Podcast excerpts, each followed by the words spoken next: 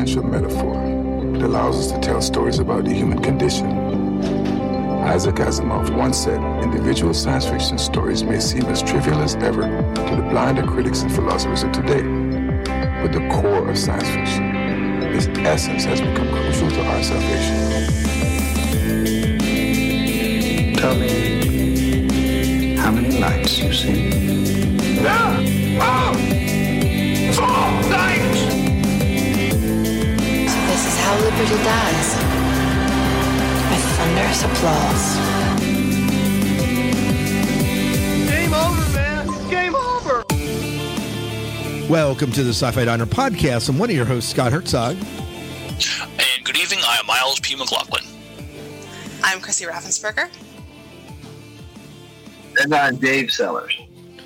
And we are happy to be back here at the Sci-Fi Diner recording tonight. And wow, we just got off, and I know that this is kind of reverse, but we have an awesome interview for you guys tonight, tuning into the diner, something we've never actually ever had on the diner.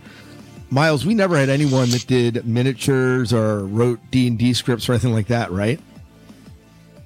I don't think we've ever talked to anybody who specialized in that like this guy does, and it's pretty cool. He gets to, you know, he's one of those fortunate people that get to make a living doing what they love. Yeah, doing nerd work, and that's awesome. That is awesome.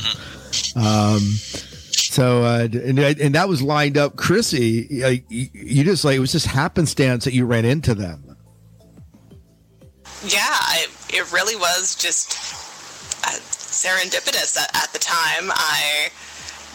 But I also find that when I go out and about, for some reason, I just have this nerd sense, and I can my people are about. And then I just, beeline to them, because that is my nature. Your nerd radar is up, basically. Yes. Yes, I will find you, and we will be friends. Yeah. Yeah, well, that's how you found the show, right? You come in for an interview for my wife's company, and it's so let's talk about Firefly,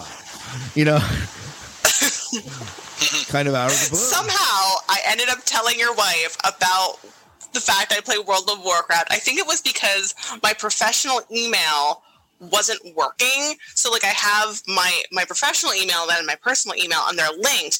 And for some reason, the emails weren't going through to the linked account.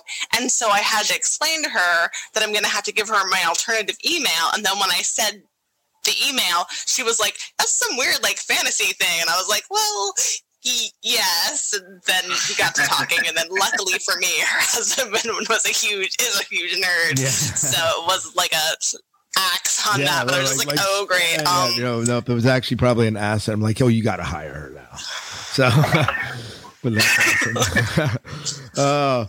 Well, let's go into, so we'll get the story later of how you met this man. And if not, if your computer cuts out, or we'll do it. I know we do it when we interview him as well. So, but let's find out a little bit about what's going on in our sci-fi world. What's making us come alive in the world of sci-fi. There's been so many new shows coming down the pike, and what are we watching? What are we reading? Go from there. Chrissy, why don't you start us out? So I'm not sure if I shared that I was rereading the Myst series from the CD, from the game. I'm not sure if I shared that I did that previously. I couldn't remember, but I did finish rereading them. And then I also watched some WandaVision. People were telling me that was very trauma based, which of course is my thing. If anything psychological is going on in a show, I want to see it. I want to be there. And I just saw a really phenomenal job with, with those hardcover books. Yeah, the hardcover. And you should look at these, Chrissy. I know I'm interrupting your show, but look at this. Look at the coloring. There's oranges and reds. You'll have to look at them sometime when you come over. I will have to look at them. Yeah. I'm actually thinking about replaying the game because I just want to. The story is so good. So, anyways, go ahead. They are pretty good.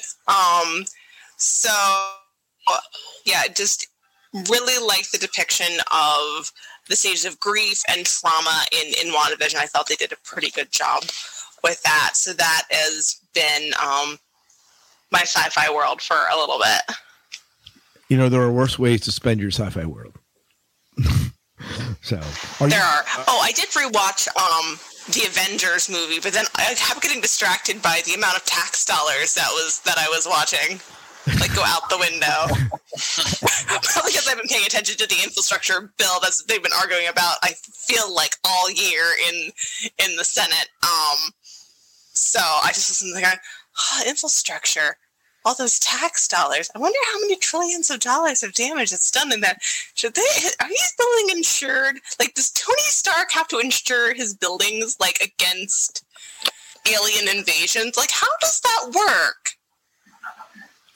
Maybe they do them as these acts are the things that, yeah, I don't know. You know what? I think any damage that Thor does should be covered under Act of God. He's exactly. That's what he is. Exactly. God. He is a god after all. So that was to crash the whole insurance guy. Now I'm thinking about the ramifications of superheroes destroying cities. Not get us started, and we'll never get a word in edgewise. This is true. That's true. But, yeah. Very good. Miles, why don't you go next? Tell us a little bit about what is going on in that sci-fi world of yours. Yeah, so I am enjoying, and I'm not sure if I'm pronouncing it right, La Brea on NBC. We're going to talk a little about the show more. I'm also enjoying The Last Man on Hulu. It's basically about an apocalypse where all the men, not just all the men in the world die, but all the males, animals also die. And so it's interesting exploration of what might happen if that. And, of course, there is one young man and his monkey that survived this apocalypse, and there's a movement to try to get him to some scientists to see if they can learn from this and try to, move forward from this disaster. I'm watching Star Trek: Lower Decks. Watching Titans on HBO Max. There was a Space Battleship Yamato. Done sometime 10, 15 years ago. I think it was supposed to be like a sequel to, and it was never released, but they actually somehow it dropped on YouTube. And so I watched that. This was Space Battleship Yamato Resurrection. And I'm reading the Star Trek Next Generation novel, Coda, Part 1, by Dayton Ward right now. Awesome. So you want to talk about La Brea a little bit later on? Yes. All right. We can do that. Dave, what's going on in that sci-fi world of yours? Very little, unfortunately. I am in the it is unfortunate. I gotta do something about that. Biggest thing is I started the third book out of five of the Firefly series, novel series on Audible. This is called The Ghost Machine. The previous two were Big Damn Hero and Magnificent Mind, and they were, if you're a Firefly fan, God, they're really good. I highly recommend them. It's funny, even just listening to somebody narrate it, or even reading the print of a book, you hear everything's in their voices when you hear them talk, and it's really. They're really well done so far. Keep it up to date every week with Lower Decks. Still just love that show. That's really been about it. Life, unfortunately, gets in the way and keeps things busy enough that I don't get to delve into too much. But that'll probably soon change, especially after the conversation we had with this guy. In this interview that you're going to hear in a little bit. I think I'm getting a new hobby.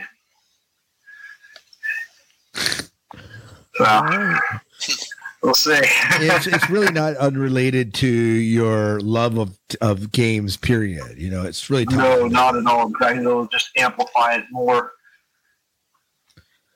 Next thing you know, we'll have to start a D&D campaign that we meet monthly for, David. Yeah. or a GoFundMe account for myself. Oh, there you go. Yeah. So my sci-fi world, the, what am I doing in my sci-fi world? I am continuing to watch, pretty well up to date with What If, and been enjoying What If. I did not watch this week's yet, which dropped yesterday, but been enjoying the fact that they're getting actors back that have done these roles to voice these roles, and really enjoying that. I'm up to date on the Foundation series on Apple TV Plus. Enjoying seeing Jared Harris do his thing as the guy that creates psychohistory. And really, and I'm enjoying it. It's an interesting premise and a mystery, and I'm probably into it more because I read all the books and own all the books on some form up in the attic somewhere. So really, really am appreciating that. I am partway through the first book of the Wheel of Time series. I read the prequel, and now I'm on the first book because Amazon's supposed to drop that sometime in the next few weeks. And interested in the Dune movie that's dropping here in a few weeks as well. Although I know tickets have been gone on sale and are pre-ordered, and I have not been one of those people that have pre-ordered them. I'll just, I'm not, I don't know. My life is kind of crazy and chaotic, and I'm not necessarily looking to add to that chaos. So, but yeah, so that, I'm trying to think if there's anything else. Had a birthday soiree this past weekend that was sci-fi themed, so I guess that's in my sci-fi world as well. Yeah, that was fun. A lot of sci-fi music. It was. Including our favorite song. It's been a long road. Oh, man. So, yeah. And we lost Chrissy. Unfortunately, see, that's why she dropped out of the call. She knew I was going to say that. She knew it was coming. She knew it was coming. So that's really been the sci-fi world. Other than that, around sci-fi, I am still involved with the esports, League of Legends. We had our first loss this week. And it was a good learning experience for the team. And running our anime club, Dave, you were kind enough to lend me that extension cord. And I don't know if you were hearing... You could hear them where you were sitting, but they were up yelling and engaged with what was on that screen. It was really fun to see. That's great. So that's great. And it's really interesting. We don't often talk about issues like race and societal stuff too closely. Sometimes we do.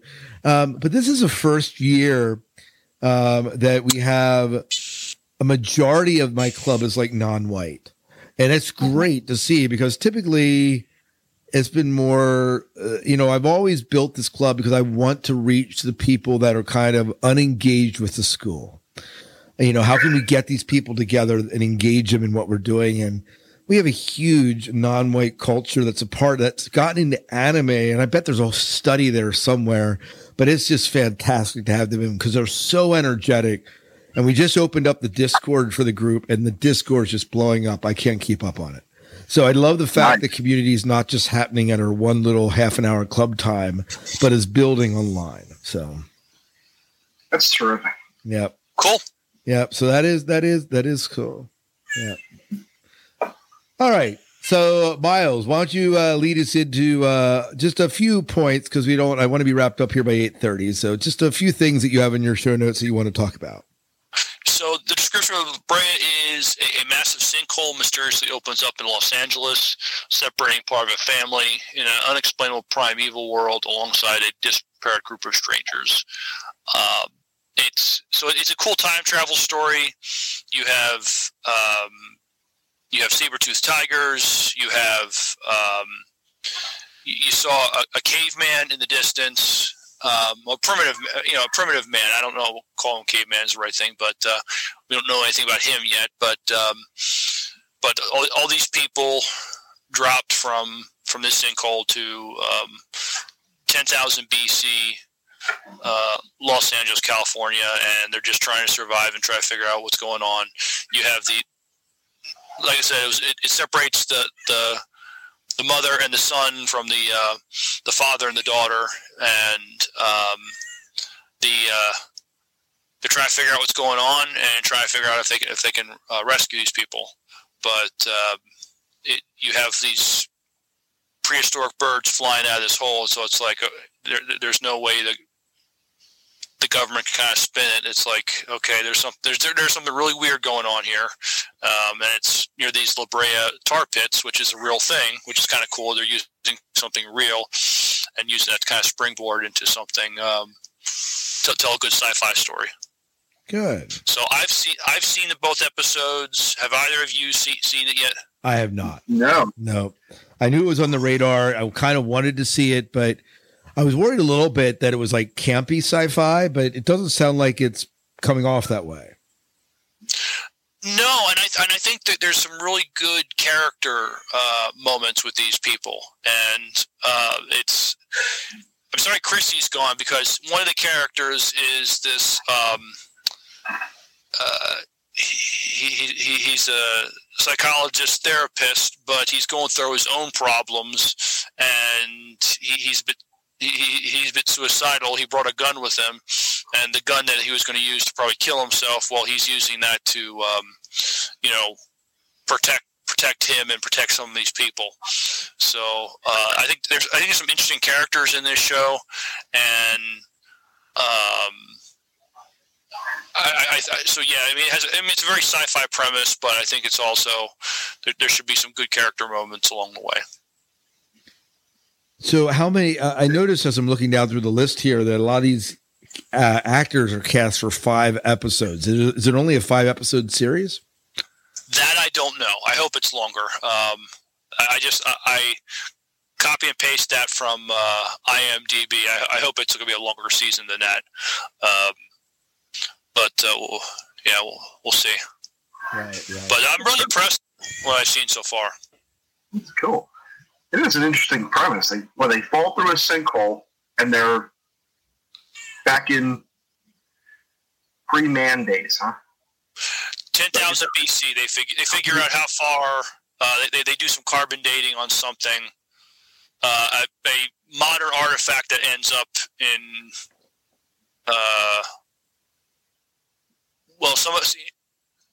This guy finds his wife's wedding ring, it's like, how, and then they carbon date as like it's 10,000 BC. Interesting. Yeah.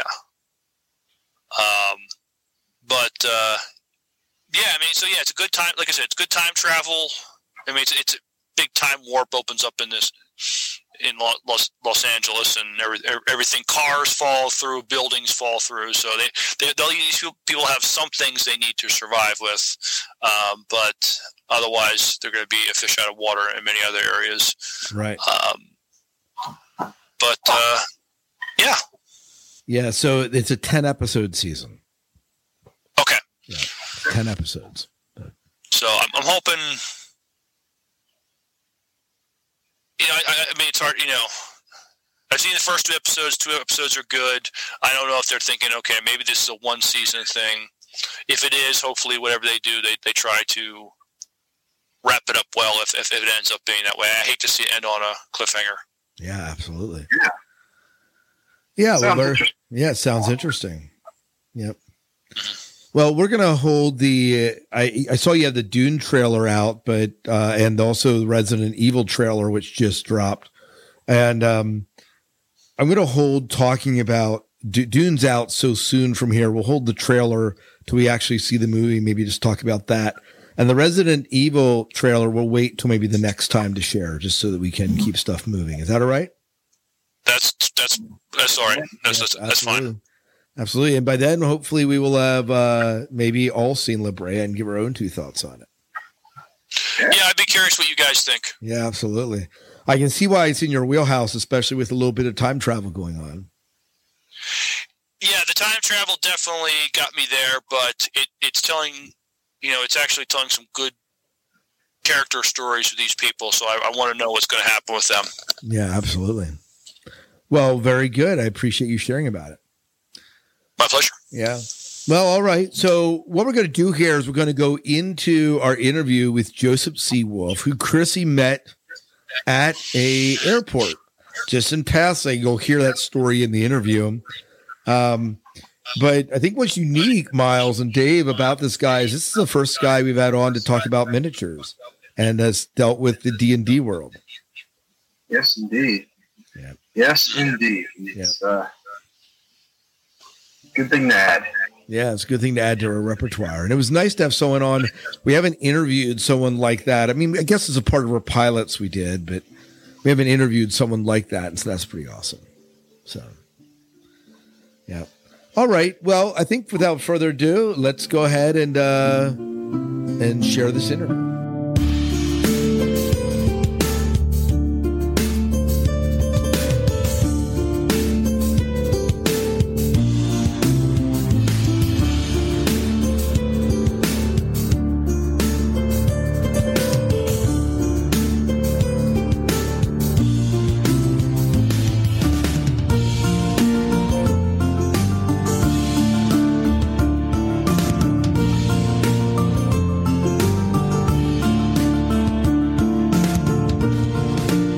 Welcome to the Sci-Fi Diner podcast. Tonight we have a fantastic show for you, and we have a special guest joining us just to tell a little bit about his work in the science fiction fantasy world that we all kind of live in here. It's the Sci-Fi Diner podcast, and to kind of introduce him, I'm going to have our good co-host Chrissy tell about him and how she encountered this man in kind of a weird way. Go ahead, Chrissy. So I was sitting at the airport waiting for a connecting flight. So I was flying from Michigan back to Pennsylvania, and I was just reading my book. And then I happened to overhear this conversation of, oh, that's a really nice shirt. And then going back and forth about tabletop games. And of course, my ears, for whatever reason, perked up. And I was like, fellow nerds? Where? So then, of course, I moved and sat down and started talking with them very, very briefly before my flight was called. And then, of course, I had to get on and get whisked away back to PA. So the moral of the story is wear your nerd shirts proudly because you will make friends. That's right. That's right. So that's kind of a serendipitous kind of encounter in the middle of Michigan. That's awesome. So, Joseph, welcome, first of all, to the Sci-Fi Diner podcast. Thanks for having me. Yeah, it's great to have you on. And tell us a little bit about who you are in the world of science fiction. What kind of what's your jam? What kind of brings you here? Well, first of all, my name is Joseph C. Wolf. That's the writing name. That's my real name too. I am Reaper Miniatures head writer. So for those of you who like to push metal and plastic around battle mats and engage in war games and RPGs, we make a lot of the really cool toys. Ooh. They hired a writer, obviously, for reasons. And let's just say we have a bunch of text coming out pretty soon. As for what I'm into exotic reptiles. I keep carnivorous plants because I like to be that extra creepy kid. I love role-playing games and painting miniatures. I've been building models since I was a little kid. Just a huge nerd right from the get-go. And do you paint your own miniatures then and everything? Yeah, I couldn't work for MiniatureCon if I didn't paint my own. Yes, yeah. You know, you look at them and some of those miniatures are incredibly detailed. For how small they are. And I want to ask you, I want to ask you more about that in just a little bit. Sure. But well, the thing about miniatures is it's changing a lot. And there's a ton of people that are now sculpting because you can get Blender for free download and ZBrush. And there's a lot of incredibly talented sculptors out there who are just doing Patreons and are producing amazing stuff that you can 3D print at home. That's awesome. That is awesome. Mm-hmm. So that's cool. Yeah. So let's back up a little bit in your story. And tell us a little bit about how you got into this world of It's really two worlds we're talking about, the miniatures and regarding the game, but also writing in general. Maybe the two go hand in hand for you. So tell us a little bit about the journey of how you got to be, you know, writing and how you got to be so involved with miniatures. Oh, man. Well, remember, I'm ancient. I'm 50 years old, so I've been doing this stuff for a long time. Dave, don't look at me. Don't look at me, Dave. You're ancient, Scott. You're ancient. Being you guys were at my 50th birthday just this past week. But go ahead. Okay, so the long and the short of it basically is that, you know, I was that kid that was watching Star Trek, and I was 4 or 5 years old when Star Wars, the commercials came on to NBC, and I lost my crap, you know, watching this commercial 4 or 5 times. Battlestar Galactica, and you know, just it, basically I love animation as well, and so like the Herculoids and you know Space Ghost, and so basically I was just right from the get-go, I just love science fiction and fantasy, and for whatever reason it clicks. Some people does, some people doesn't. And flash forward to 10 years old, and I was in the I don't know, 3rd grade or whatever, and there was a Dynamite magazine floating around the classroom, and it had an article on D&D. And interestingly, I have an original magazine actually framed up that actually is open to the first 2 pages of that illustrious magazine that had an article about D&D and miniatures and everything else. And this isn't a copy. This is actually the real, this is not the exact magazine that I had since the 3rd grade. But anyways, it hangs on my wall as a reminder of where it all kind of sort of came from. That's awesome. And reading this, for whatever reason, it just said, you need to do this. You're not reading about Greek mythology. You're playing in it. You're not reading Lord of the Rings. You're playing in it. And the game mastery part of it really clicked in my head.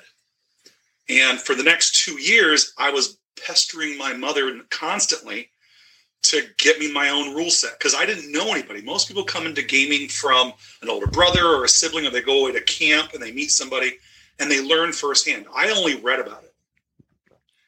And for whatever reason, it stuck. And being an obsessive compulsive a little bit, my mom listened, and she, you know, in spite of some misgivings, because the whole satanic panic was going on.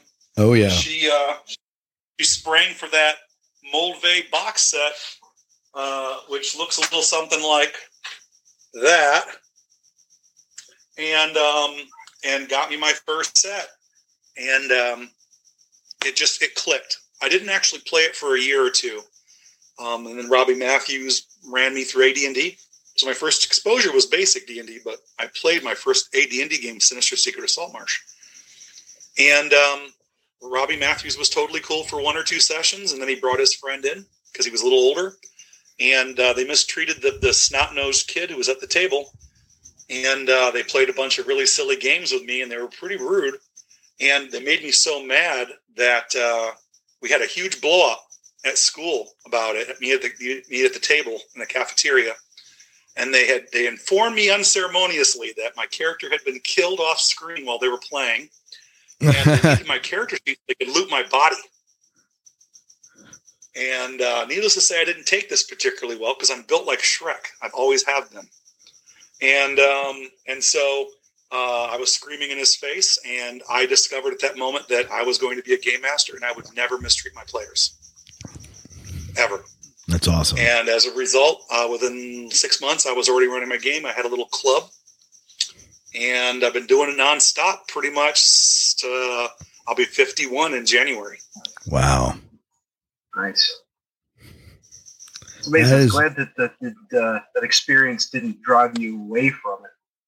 No way. Actually, the way it drove you even deeper in. That's amazing.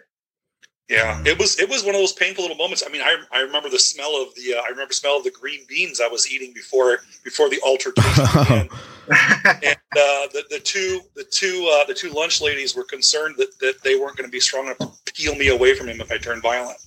I was angry. I was so angry because it was raw, man. They were playing without, and I've been trying to get a game going with them again, and they were like, "Oh no, well, your character died off screen, so we need your." Then they asked, "We need your character sheet so we can loot the body."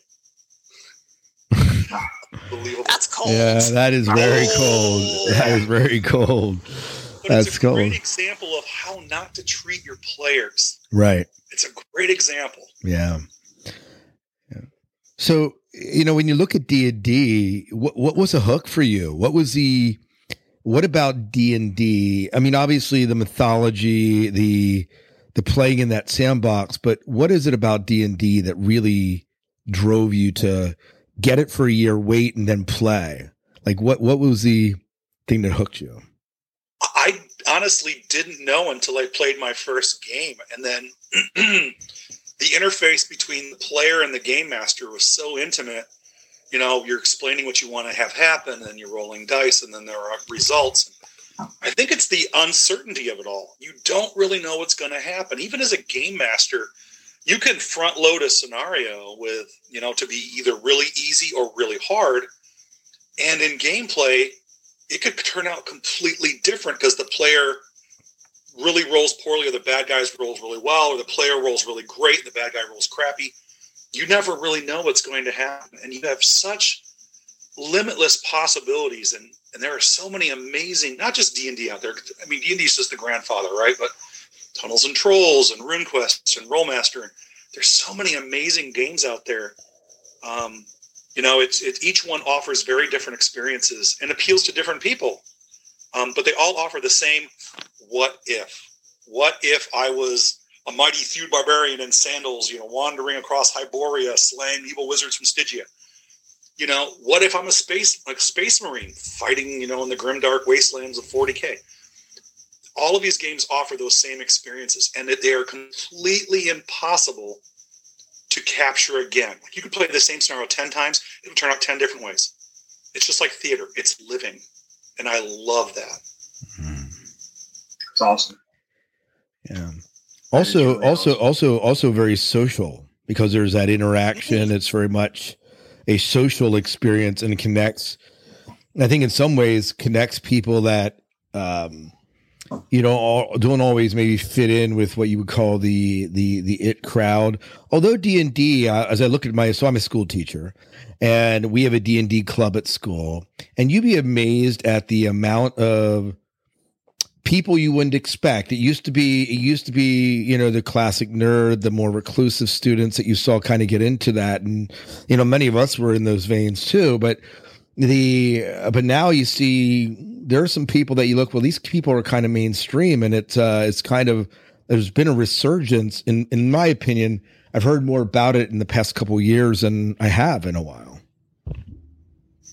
The minute Vin Diesel came out and talking on the Colbert Show about, you know, his games, and Conan O'Brien, you know, ribbed him a little bit, and he was cool about it, but it was pretty obvious that he didn't like being, you know, messed with, especially about something that was so personal to him. Yeah. He's got the name of one of his characters across his belly, you know, that's pretty devoted. That is pretty devoted. Awesome. Yeah. Yeah. Yeah. So tell us a little bit about the, your writing. So you got it. You obviously, that got you into D&D. I mean, creating scenarios, obviously you see the creative part. Is that what threw you into writing, or did writing come at it from a different angle? As a game master, unless you're running somebody else's scenarios, you're a writer. You have to be, you know, and there's all different levels and all different kinds of game mastery. It's not a single, are you good or are you crappy? There's a lot to it. And so writing just is a natural extension of being a game master, but I've always been a fairly good public speaker, I guess. My teachers, in spite of my grades, always said I was very expressive in my writing. So it just kind of sort of came late. I had no intention. There wasn't Full Sail when I was going to college 500 million years ago. So the idea of becoming a writer for TSR, that was more mythological than a dragon, man. I happened to be at the right time at the right place. My roommates were hooked into a game group that went to Gen Con every year, and things completely just fell apart by luck or ill fortune. And I happened to ask the right people the right questions. And next thing you know, I was working outside the castle running Dragon Dice demos at Gen Con. And that was back in Milwaukee days. And that led to me making friends with a number of people. And every year they had me back, and I made more and more friends. And eventually they gave me an opportunity to actually write a modest adventure in support of like an adventurers league for AD&D second ed. And pretty well received. I made a bunch of mistakes in it. I mean, things that I ultimately did, took a couple more projects before I learned. But then they called me up one day and they said, well, would you like to write something more significant? And I was like, I'd love to. And they had me write Skullport for Underbound, the expansion, the underground city. And that's Ed Greenwood and Stephen Shend. That was their baby. And to be able to play in their sandbox was an incredible opportunity. And it was the wrong project for me because I was completely in over my head and I made so many rookie mistakes. And but it came out. People still love it, and it's interesting to see my writing continue to appear in Wizards of the Coast 4th edition, 5th edition, and I'll probably see some Skullport references in whatever 5.5 turns out to be. Then I started writing. I started asking around, got enough confidence, and started submitting some stuff. The game called Deadlands came out from Shane Hensley's Pinnacle Entertainment Group, which was a Wild West fantasy game. So, you know, zombies and werewolves in the Old West. And loved it. Absolutely lightning in a bottle, love that. And they let me write a couple little things. And I wrote an adventure or two, and I wrote some monsters, and kind of got hooked in with them. And then when they were partnered with AEG, I wrote a little, tiny little bit for Legend of the Five Rings, which is their fantasy Japan setting. And then it just kind of sort of, you know, snowballed. I just started submitting my little things here and there to other companies. And I wrote for Blood of Heroes, which was a Pulsar Games superhero game using Mayfair's game system that used to power a DC role-playing game. The real break happened in 96 when I was working at a hobby shop, because all of this was just a hobby, right? Just a little writing here or there, and I wasn't sustaining myself on it. And the kind folks at Reaper Miniatures, Ron Hawkins, who is their head of creative there, was kind enough to take my phone call, because I was calling from the hobby shop I worked at in Kalamazoo, and said, hey, we're getting more of your stuff in. We really love it. And we've got your game in, and I'm wondering, are you looking for anyone to do any freelance writing for your world? And flash forward a long time, many ReaperCons later, because they had me write and run all their adventures for since 2012, I think. And they had me write supplemental material in their Castleworks magazine, and it just kind of all snowballed. And this last April, after we put out a bunch of material in support of ReaperCon and whatnot, they were very kind, and they tendered an offer for me to join the staff full time as their head writer. And so I've been doing design and development and a lot of writing, getting caught up on all of the material we've been developing since like 2012. And now we have a huge amount of material that we're putting together, and we're refining it. And you know, maybe we'll see it in print soon. That would be awesome. So ReaperCon, that is a con for fans of so I'm familiar with D&D, play D&D, but Reaper itself, is that a game or is it a company? I mean, like Blizzard. I mean, what's... No, Reaper is a hardcore miniatures company. We make the dragons and the orcs and robots people use in their role-playing games, and in their board games, and in their war games. We have produced a few games prior to this. We're not new to publishing. We have published. Our first publication was in, I think, 98. I think is when we produced Dark Heaven Apocalypse. And Apocalypse was a box set which had a couple of miniatures, and they had a rule set, and it also had a rather robust setting tucked into the war game. And since then, we produced a couple editions of Warlord, which was a refined version of the war game rules.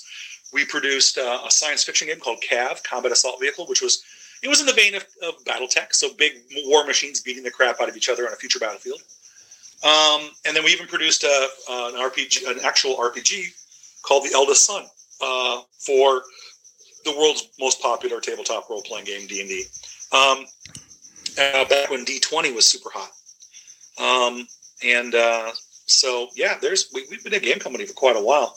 But after, putting a lot of focus on the miniatures, of course, are always first. But now we're in a good position where it's time to start doing something more significant with that. So we produced the Landlubber's Guides for the last 3 years because we didn't have a ReaperCon last year. We produced two 48-page little setting guides, which are system neutral. There's no game mechanics. And on the Landlubber's Guides to Brinewind and the Landlubber's Guides to Savage Coast, which is a fantasy 16th, 17th century-ish, basically Barbary coast. So, ancient ruins and savage natives and, krakens and all that other stuff. And, of course, tall-masted ships. So we've been able to grow a very supportive fan base that loves what we're doing. And we did 4 years in one setting called Dreadmere, which was, if you can imagine, a vast bayou-like swamp with a huge number of ruins, an above-ground dungeon, basically, scattered throughout. And then there's a small town in the middle of it that basically acts as kind of like a haven where the adventurers can go out, get the goodies, fight monsters, and then run back home to home base, and then spend the loot, and then the following day go off and rinse, repeat. So we actually have a lot of stuff. The campaign world is very interesting. Yeah. There's a lot of cool stuff in it. Good. Chrissy, I know this is really your world, especially. This is that's something that you've delved into. Have you delved into any of the games, or do you have any questions? I mean... No, I don't have. I think you asked a lot of the questions that I had, Scott. It was just definitely one of those things where I overheard him talking, and I was like, I gotta talk to this guy and see if I can't, get him on, because I just think that it would be really interesting, because we have, we've had people from like, anthropologists and, people from different shows and movies and stuff, but I don't know that we've done a whole lot with games, and I thought that would be a real fun thing to pull in. Especially D&D style games, certainly not. So Dave, I have questions. I'm on ReaperMini.com. I'm looking through a lot of the miniatures on here. These things are really, really cool looking. I mean, the metal ones here are really detailed, really neat. Spend some money. Yeah. I'm keeping my hand off the mouse for a little bit. Be careful, man. Be careful. Once you start, you won't stop. And then bring your wife down later and say, "Honey, just hit this. Christmas for me is done." There you go. Done. No. That will not go the way you think that will go. Well, won't it? Oh, man. It's a rabbit hole, man. Anyways, if someone did that for me, I'd be like, "Thank God, Christmas is done." So yeah. These things have it's always fascinated me. I've always loved like D&D and those kinds of games. Never got to play it much, and never really invested a lot of the time and really resources into doing it, because mainly I don't like playing with plain gray plastic pieces. I am not the most artistic of a human being. My sister got all of those genes, unfortunately. But it is something I have always wanted to get into. So if someone what would be the best entryway into learning how to paint this stuff properly? Boy, do I have a sales pitch for you. Finger on the button, Dave. Finger on the button. Yeah. Okay, so here's the deal, man. We employ some of the most top-notch miniature painters on the planet, and some of those painters have lent to producing these beautifully set up kits called Learn to Paint, and we have two different versions. It is several high-quality sable paint brushes. It's the same paint that we sell and manufacture, and it includes incredibly detailed instructions by very skilled painters like Rhonda Bender and Michael Proctor, and they literally walk you through the entire process. And the box comes with miniatures, so you literally take it out, open the little booklet up that comes with it, and start painting. It is that easy. You're gonna make a sale. Look at his face. And it comes with a nice box to store it all in. And they're cheap as anything. Oh no. Well, yep. There are miniatures for all price ranges. We have the Bones line, which are softer plastic, but is great for the budget miniature painter who wants to just have like a bunch of, you need to buy a bunch of orcs or a bunch of goblins or whatever. They're a great way to buy a bunch of figures very inexpensively. Then there's the Step Up, which are like the Bones Black, and they're almost as quality as the metal, right? And they're plastic. They're made out of a higher quality plastic. And then the step above that is the actual metal range, the metal ranges. And that's where you get the really nice, crisp detail.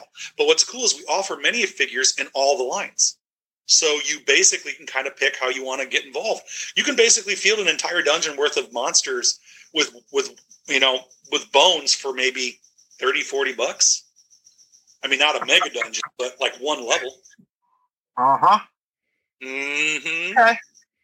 Learn to paint. I see the learn to paint kits here on the site. Oh boy. Okay. I know what I'm getting for Christmas. There you go. Free ship. Buy both. There's two sets. There's a basic colors, and then there's, I think, a shading one. And get both. And what happens is, do the first one, then do the second one, and you have a ton of colors and a bunch of good paints and a bunch of good brushes. So, and you also get free shipping if you spend. I don't know how much it is. It's over like $30-$40. So you buy both kits, and you get free shipping. Dave, you know you need to decorate that new basement you're building with some miniatures. Take it in the garage. Keep it out of my wife's sight line. Painting in the garage might be best. If you are setting up a basement, you need to set yourself up with a really nice paint table like what I got going on over here. That way you lay out your paints, you lay out your miniatures, and you never have to put them away. You can sit down at a moment's notice, get out your paintbrush, do some details, and then go up. Don't you have a child? I don't see that ending well with a child. No, you got to put a fence around. I'm not sure how to do it. Yeah, electric fence around it, Dave. Well, that's parenting done right then. Get the kid and put an electric fence around it. Give her a shock collar so that she gets near. Just kidding. There you go. Yeah. As a former family therapist, I did not just hear that. Yeah, but I figured that would be modern solutions. But the thing with the painting stuff is that there are so many quality YouTube videos, and there are so many really talented painters that are doing. In Reaper, we have regular Twitch streams where we walk people through processes and whatnot. And if you want a more intimate sit down with the actual artist, ReaperCon has classes where you can schedule time with like 10 or 20 other painters, and you sit down with the actual sculptor or painter, and they walk you through more in-depth versions of color theory and blending and flesh tones and transparency and simulating like actual real like fur and things like that. It's really cool. ReaperCon's a good time. But YouTube really invaluable. Yeah. And where's ReaperCon held? It is in Texas every year. I think it's in Denton or Louisville. I can never remember. I just get dropped off at the hotel. I run my games nonstop, and then they pick me up again, and I go back to the airport, and I fly back home. So I'm not that familiar with Texas, but I if you look up ReaperCon, it'll give you lots of information. If you find a link, that'd be really handy. Yeah, very good. And we have it every year, and at the end of September, early October. Okay, depending. All right, fantastic. Very good. So I got a question for you. Do any of your reptiles make it into your games? You'd be surprised. You know, what's funny is that when you watch, because I mean, I had a leopard gecko for 24 years, and he was part of my life, man. I mean, that's a long time. You as part of the game mastering, you know, there's a little narrative, right? And so you might reflect upon the movement of the animals or how they behave, etc. And you might reflect upon that when you give descriptions, like when a dragon like crawls down the wall behind the party and surprises them, and then snarls and growls, and then takes a chomp out of the dwarf, right? And I'm basically describing how my geckos hunt, you know? And so, yeah, absolutely, I think so. Actually, it's funny, ReaperCon, Dreadmere, that swampy dungeonscape above ground. Right. Did that for 4 years at ReaperCon. We did that 4 years in a row. And one of the things that worked its way into the content were these pack terrapins, which are just really big turtles, because the swamp is rough on hoofed animals, right? So horses don't do particularly well in swampy environments for long term. Neither do donkeys or anything like that. So what I reasoned out was the elves who lived in the area bred these beautiful, bigger than Galapagos Island tortoises, right, that lived in the swamps. And they used them as companions, but also as herd beasts.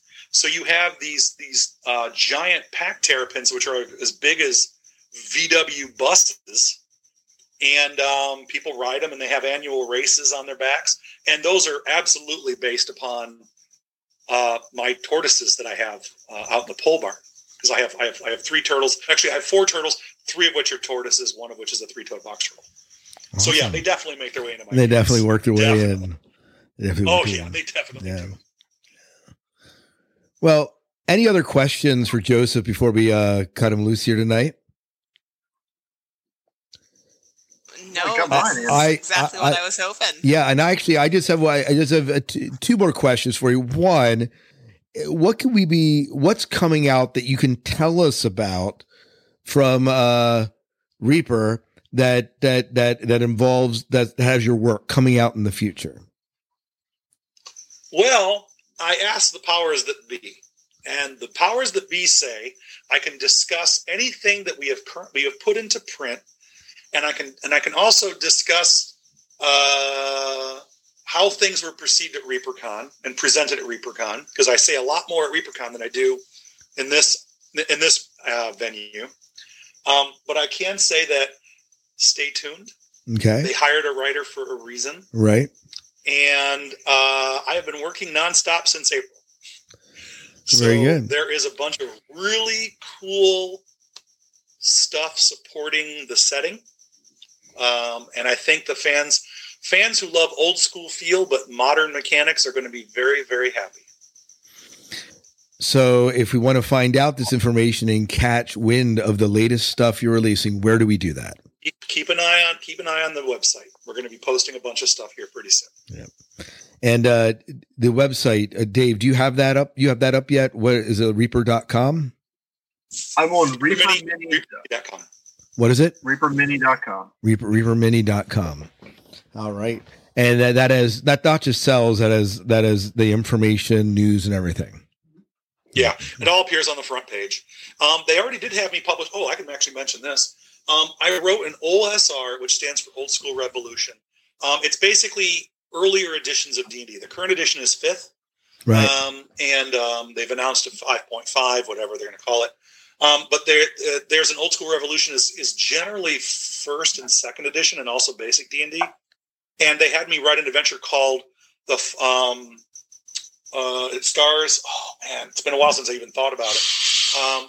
But the adventure is called The Vanishing Blackguard, and it has a classic blue and white map of the dungeonscape, and it has an unflappable undead knight called Sir Rictus the Undying, who hunts you throughout the adventure as you explore this ancient lair.